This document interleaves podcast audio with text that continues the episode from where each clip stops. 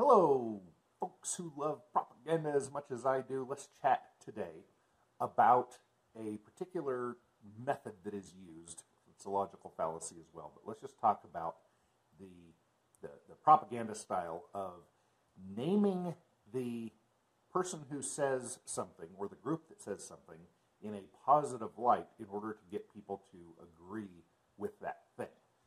And a couple examples, I was just reading from the Bernays Reader just now, and I'll put a link in the description. Really good book, a huge collection of Edward Bernays' work. He was the kind of the father of public relations. And I was just reading a chapter from a book he wrote in 1923, and just so many brilliant things in it. But in it, he mentioned there was a publication at the time called The World, and so people would just refer to it as The World said blah, blah, blah. And this made me think about People's Fight for Freedom, the People's Republic of whatever government jurisdiction. So the choice by the people who started this idea, this newspaper, this government, multiple papers and governments, to choose a word that insinuates widespread support or a huge entity of all of us. It's the people that want such and such. It is the world believes, the world says that taxes are not high enough and they need to be at 98%. Well, we all know, or back then, if The World was a popular publication, people knew that The World was, in fact, the name of a particular newspaper. But it also sticks in the brain. It sticks in the brain when you say, the world knows that we need more trees or rocks or manual laborers or whatever it is that the world says we need. Well, okay, I guess so. If the world says it, that means everybody says it. The people are fighting for freedom. Well, who are the people?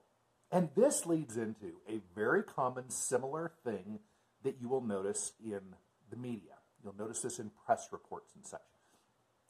Scroll through headlines. You don't even have to open them. Just scroll through the headlines. And you will see things like, doctors worry that blah, blah, blah.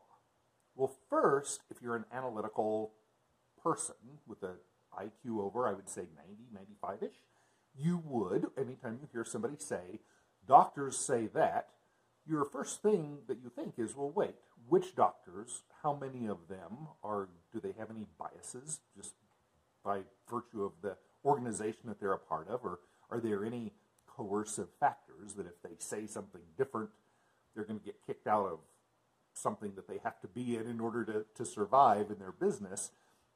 So you have to ask all of these questions when you hear that. Farmers don't like rubber tires. Farmers prefer the old metal wheels, just the metal on dirt. That's the way to farm. That's what farmers prefer. Well, yeah, if you ask four of them who are hobbyists, but if you ask the typical farmer who has a limited budget, who needs to go out and get some earth tilled, no, they're probably going to prefer rubber tires.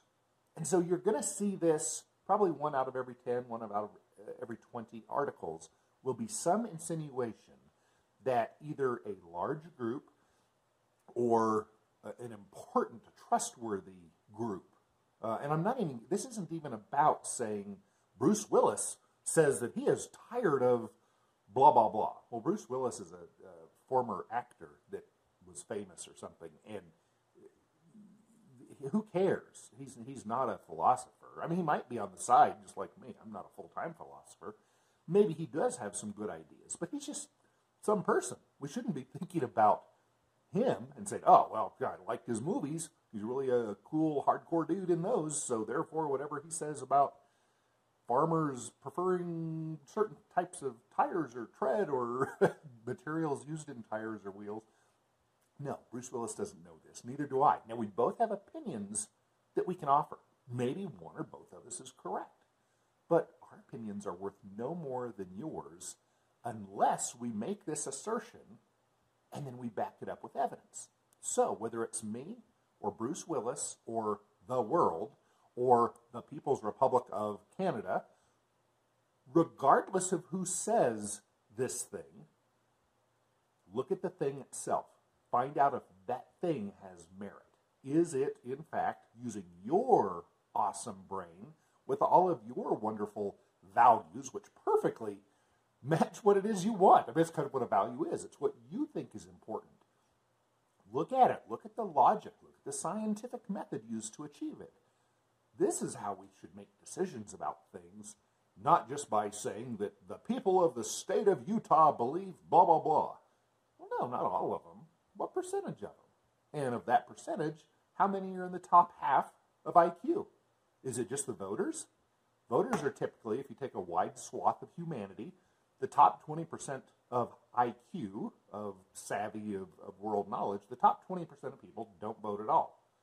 So you're looking at the bottom 80% of thinkers who are even voting. So if the vote says the people of Utah think such and such, well, they could be very wrong. So don't always believe what you say. Actually, never believe what you read. Take another look at it. Take another think at it. And thank you for joining me in the thinking. Please comment if I'm wrong or if I'm right. Like that too. Look forward to seeing you in the next video.